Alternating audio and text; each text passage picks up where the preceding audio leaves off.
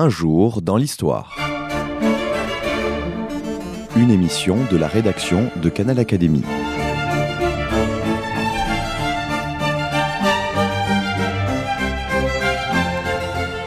On retrouve Anne Jouffroy.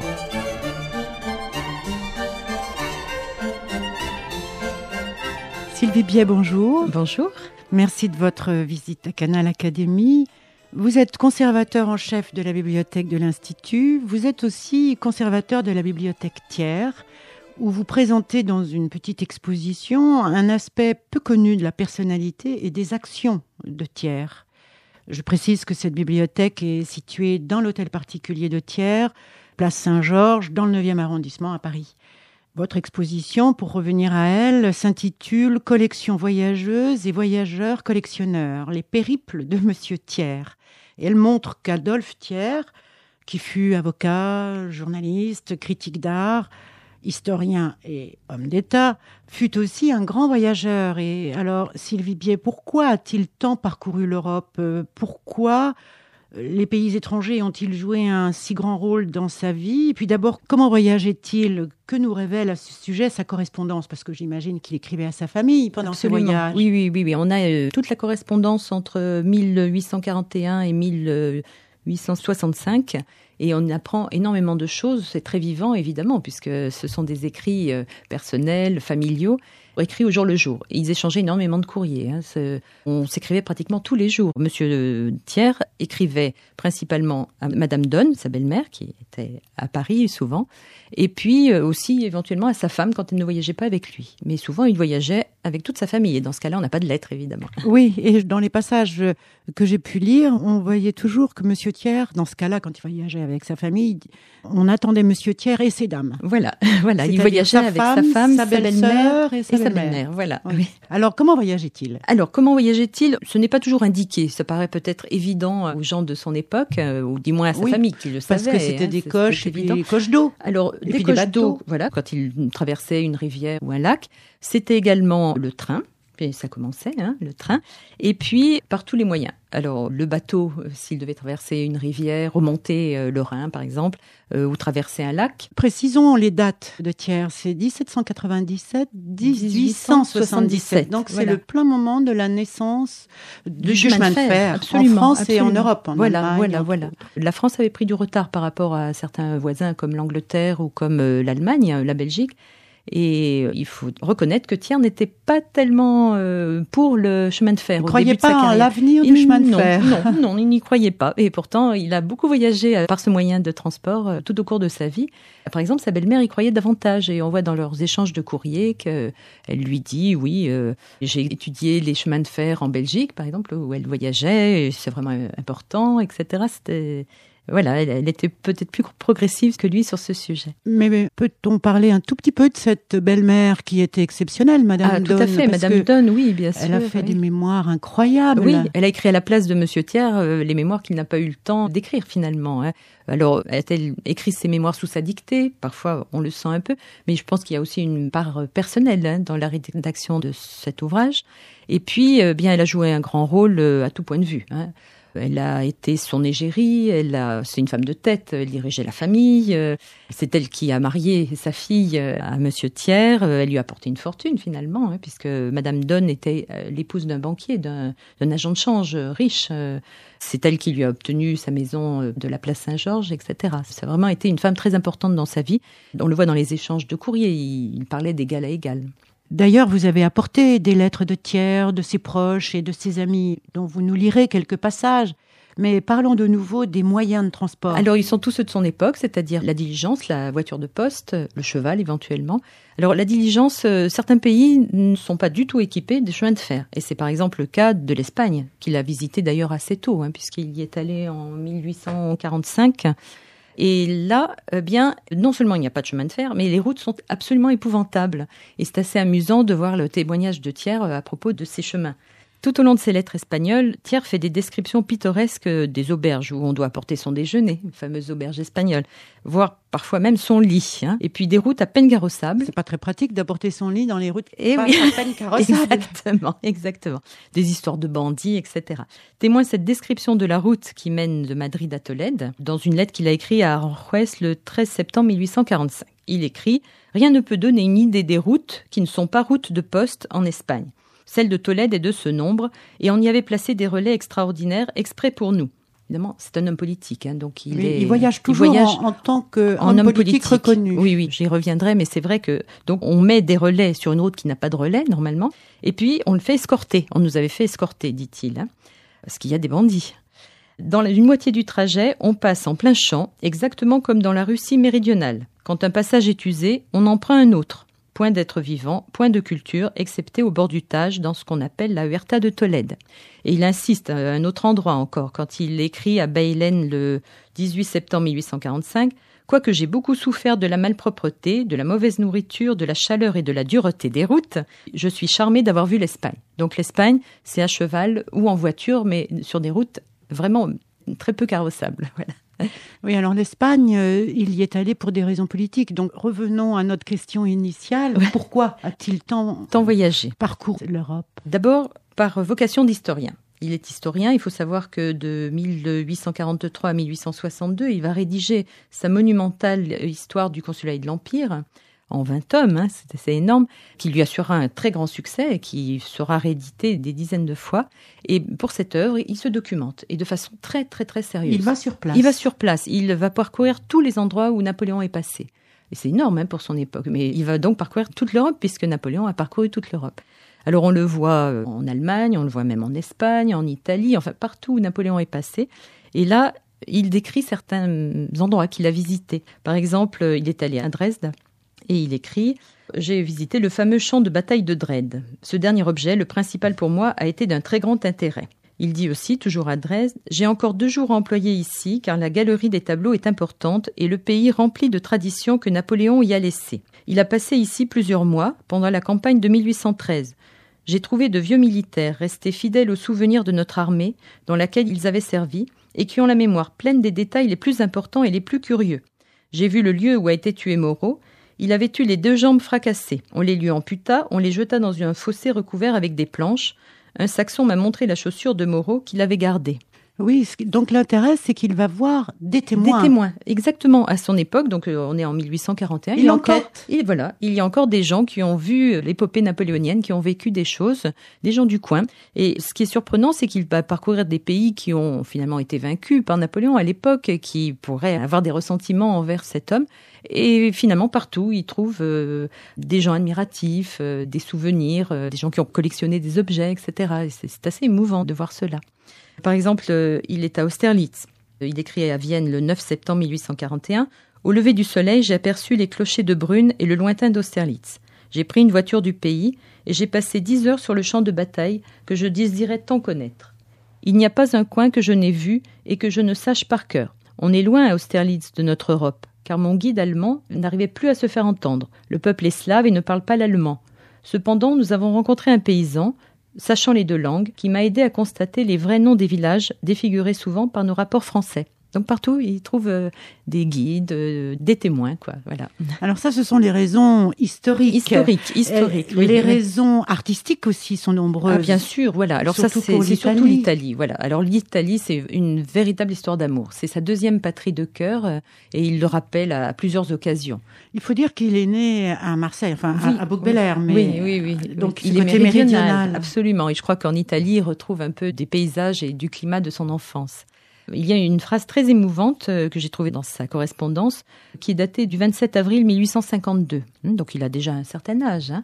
Et il dit Le jour où tous mes sens seront près de s'éteindre, on n'aura pour me rendre le goût de vivre qu'à me transporter en Italie. Et en plus, il écrit à une période où il est en exil. hein. Donc euh, il est en train de traverser l'Europe pour partir en Italie pendant l'exil. Et voilà, je crois que c'est une sorte de consolation morale, intellectuelle que d'aller en Italie à cette période-là. Mais il a fait beaucoup, beaucoup de séjours. Et son dernier séjour, euh, peu de temps avant sa mort, euh, trois ans avant sa mort, ça a été aussi pour l'Italie.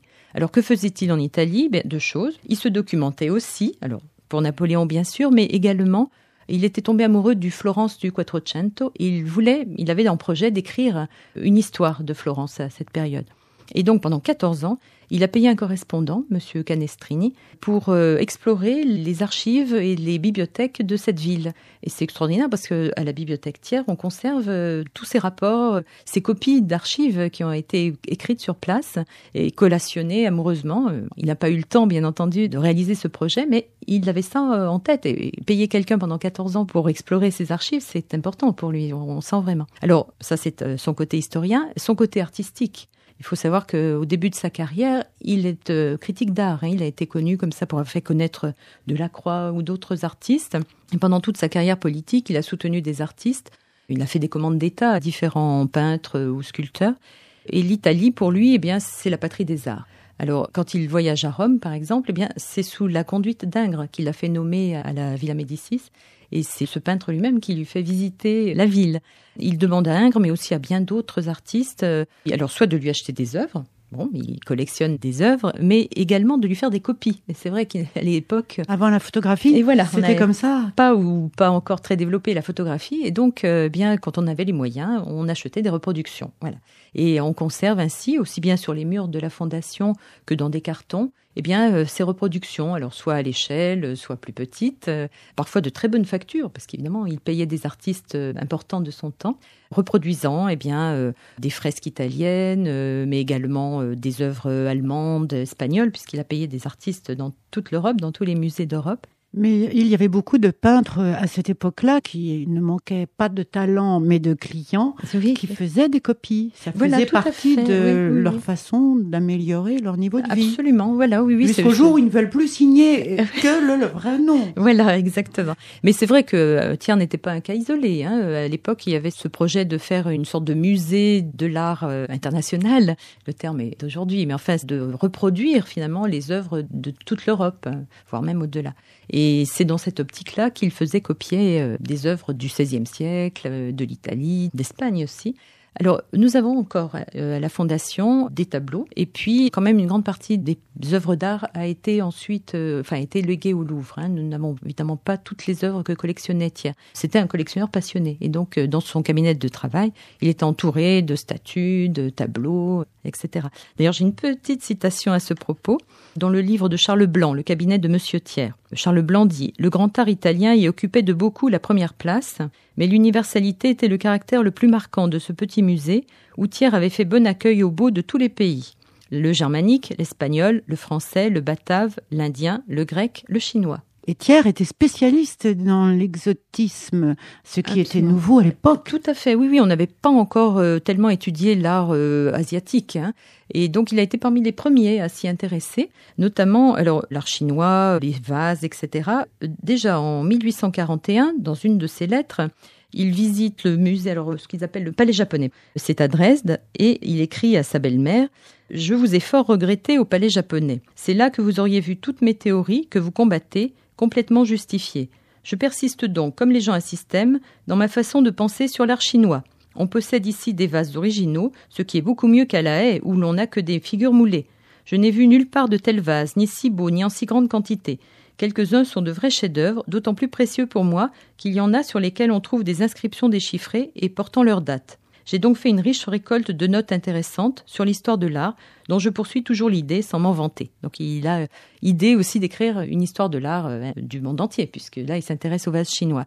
Et là, euh, enfin, on sent qu'il n'est pas le seul à s'y intéresser, mais que c'est un goût partagé par sa belle-mère. Hein. Madame Donne aussi collectionnait les, les vases chinois. Alors ils achètent en vente publique, hein, ce qu'ils peuvent trouver, mais euh, Thiers est également en rapport avec euh, des spécialistes, notamment Stanislas Julien, qui est un maître des études chinoises de son temps.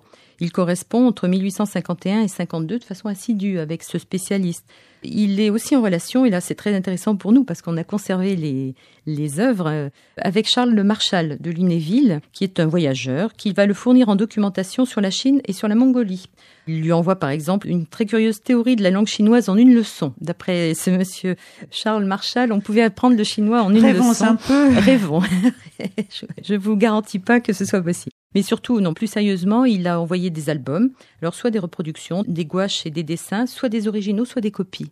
et qui nous montre bien les palais impériaux chinois à cette époque, etc. C'est vraiment très intéressant et très joli aussi. Oui, ce sont des documentaires esthétiques. Esthétiques, absolument. Et dans sa bibliothèque, euh, on ne recense pas moins d'une centaine de livres chinois. Alors quand je dis chinois, c'est à la fois des livres écrits en chinois ou traitant de la Chine. Donc vous voyez, c'est un intérêt qui à l'époque euh, n'était pas le goût commun des gens. Quoi, voilà.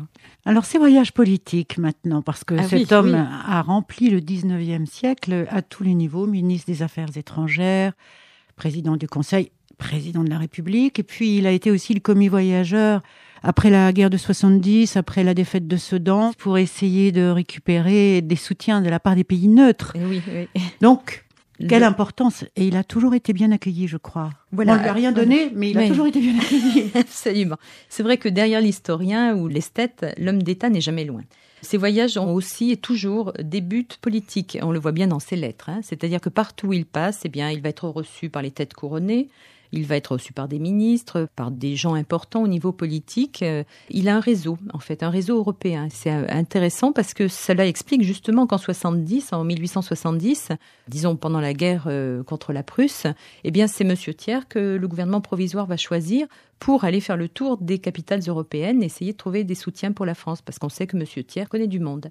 Et donc, même quand il voyage pour son propre plaisir, eh bien, il est reçu, euh, sinon en homme d'État, ce qui est le cas, par exemple, on l'a vu en Espagne, hein, euh, mais aussi, euh, il connaît des gens qu'il reçoit chez lui à Paris quand ces gens viennent en France. Et donc, j'ai un petit passage justement sur l'Espagne. En 1845, donc, à Madrid, le 10 septembre, il est invité à un dîner de gala. Hier, le dîner de M. de Miraflores a été fort brillant et l'on s'y est montré très aimable pour moi. Tous les ministres y étaient, les autorités militaires, les grands d'Espagne présents à Madrid, etc., etc. J'ai fait la politesse de mettre le cordon de Charles III et chacun portait ses décorations. Au milieu du repas, M. de Miraflores a proposé un toast, entre guillemets, en souvenir des services rendus par M. Thiers à la cause espagnole. Voilà, parce que M. Thiers avait soutenu à euh, l'époque de la, guerre civile. Voilà, voilà, la, reine euh, Isabelle contre les carlistes. Voilà, en Espagne, mais également euh, en Italie, mais en Allemagne, etc. Il est reçu partout comme un homme d'État. Enfin, alors, ce qui est assez amusant, enfin amusant, il va quand même connaître une période d'exil, hein, puisque à la suite du coup d'État de Napoléon, Bonaparte, avant que Napoléon se proclame Napoléon III, eh bien, il est exilé. D'abord, il fait un petit séjour en prison de quelques jours, mais n'empêche, c'était quand même un peu angoissant, on ne savait pas ce qui allait se passer. Et puis ensuite, eh bien, le gouvernement le met carrément à la porte de la France, euh, l'envoie euh, avec des gardes armés jusqu'en Belgique. Alors là, il va s'installer euh, quelques semaines, quelques mois. Ensuite, il va aller en Angleterre, puis il va descendre toute l'Europe jusqu'en Italie, comme je vous disais. Donc, la première partie de l'année 1852. Euh, Et bien partout, il est quand même reçu, alors que c'est un exilé, un proscrit, il est reçu par des gens qui sont éventuellement favorables à ses idées, bien sûr. Hein. Voilà, mais on le voit même euh, en Angleterre. je dirais pas qu'il a eu une attitude d'agitateur, mais on sent que c'est une entité politique que les gens respectent dans ces pays étrangers. Voilà.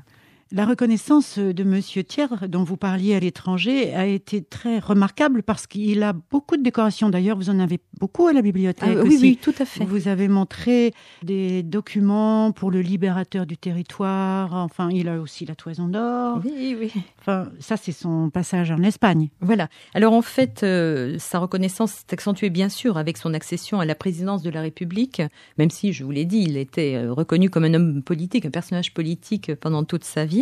Évidemment, la présidence de la République française marque le couronnement de sa carrière et de sa réputation. Deux ensembles remarquables sont là pour en témoigner, comme vous disiez, les décorations internationales. Alors, dès 1836, Adolphe Thiers avait reçu le cordon de l'ordre de Charles III d'Espagne. Mais c'est celui qu'il aborde fièrement en 1845 quand il euh, raconte euh, sa réception euh, chez Monsieur de Miraflores. Peu après, c'était au tour de son épouse Élise d'être euh, honorée de la Real Orden des Damas Nobles de la Reina Maria Luisa, qui est un ordre militaire espagnol réservé aux femmes. Et puis bien sûr, devenu chef d'État, Thiers sera décoré de l'ordre prestigieux de la Toison d'Or espagnole, ainsi que de l'ordre militaire de la Tour et de l'épée de valeur, loyauté et mérite, décerné par le roi du Portugal. Toutes ces euh, décorations figurent en bonne place à la bibliothèque, euh, ou enfin à la fondation Don Thiers, où il y a le petit cabinet particulier de Thiers qui sort de salle de musée, où on, a euh, pieusement conservé toutes ces reliques. Voilà. L'autre série, ce sont les témoignages de reconnaissance envers le libérateur du territoire. En effet, contrairement à peut-être à des périodes euh, postérieures, ce n'est certes pas comme le bourreau de la commune que ses contemporains perçoivent M. Thiers, mais bien comme l'homme providentiel qui réussit à obtenir l'évacuation du territoire français par les troupes d'occupation prussiennes en un temps record. Et puis euh, le redressement, il a réalisé le redressement du pays. Et donc, euh, des villes de toute la France, des villes, des départements envoient des, livres, des médailles, des diplômes, euh, des listes de signatures de la France, mais aussi de l'étranger, émanant soit de Français expatriés. Nous avons un diplôme des habitants de Philadelphie qui félicite Thiers d'avoir instauré la République.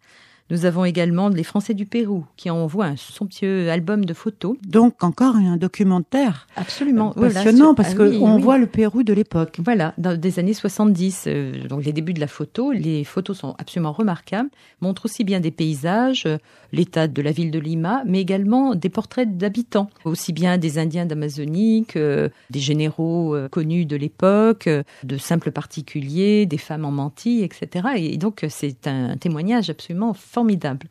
Alors des Français, je vous l'ai dit, des Français expatriés, mais également des habitants d'autres pays. Par exemple, nous avons un livre d'or de jeunes Roumains qui ont signé euh, pour le libérateur du territoire. Voilà. Et donc ces documents permettent de mesurer la popularité que Thiers avait atteint dans le monde entier à cette période-là, donc après les années 70, voilà, 1870. Alors pour conclure, finalement, les rapports d'Adolphe Thiers avec l'étranger sont pas très connus en France. Pas tellement, non, non, finalement. Soit c'est un peu occulté dans des ouvrages un peu généraux sur sa vie, puisqu'on s'intéresse plus à sa politique euh, ou à tel ou tel aspect de sa vie ou de son œuvre.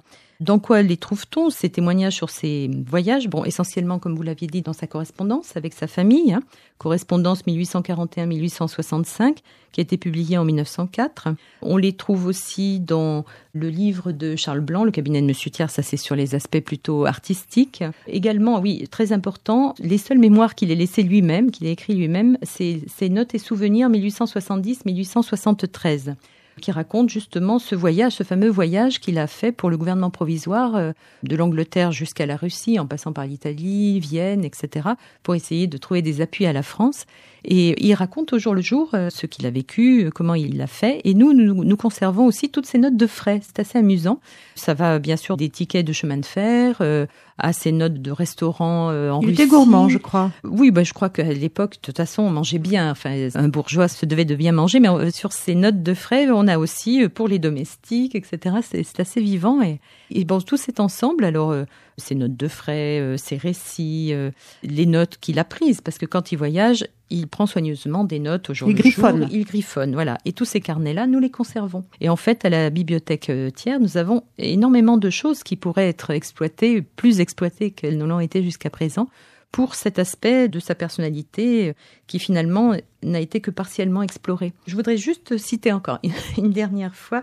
Il a écrit à Bâle le 25 avril 1852, donc lors de ce voyage d'exil, il écrit ceci à sa famille. Il a d'abord raconté des choses qui ont lien avec la politique, bien entendu, et il termine en disant Voilà bien de la politique, plus que je n'en ai fait depuis bien longtemps, et vous savez que si je voyage à cause d'elle, et c'est lui qui souligne, je ne voyage pas pour elle. C'est l'attrait de mes études préférées qui me soutient, me pousse, me mène en tout lieu, car les livres ne sont que la moitié des témoins qu'il faut interroger pour comprendre le passé du monde. À mesure que je vois des choses nouvelles, je sens se réveiller en moi la confiance dans la vie. Je redeviens jeune, je rêve encore de l'avenir. Il faut donc excuser, même lorsqu'il m'éloigne de vous, ce besoin de voir et d'apprendre, besoin qui est ma raison d'être. Oui, c'était un intellectuel, mais pas seulement parce que c'était aussi un esthète et puis il avait un petit côté aventurier. Absolument. Ça, c'est peut-être dû, disent certains historiens, à son père, hein, puisque en fait, ce père qu'il n'a pas connu, qui ne l'a pas élevé, était un aventurier pas toujours du bon côté de la loi d'ailleurs. Hein, c'est surtout euh, un escroc. Enfin, il a même essayé d'escroquer son fils. Dès lors que Monsieur Thiers a eu de l'argent et qu'il a été connu et reconnu, il a essayé d'extorquer de l'argent à ce fils qu'il n'avait jamais élevé, ce qui est quand même assez. Mais c'était donc un aventurier. Euh, qui voyageait, qui ne tenait jamais en place, euh, qui avait, je dirais pas une femme dans chaque port, mais quand même parfois des compagnes un petit peu partout. Et Et donc, est-ce que cette fibre aventurière n'est pas génétique finalement Merci beaucoup Sylvie Biet. Merci beaucoup de m'avoir accueilli. La bibliothèque euh, Thiers attend tout le monde. Absolument, nous sommes ouverts tous les jeudis et vendredis de 12h à 18h. Nous sommes euh, spécialisés dans l'histoire du 19e siècle, de la Révolution française jusqu'à la Première Guerre mondiale. Merci. Merci.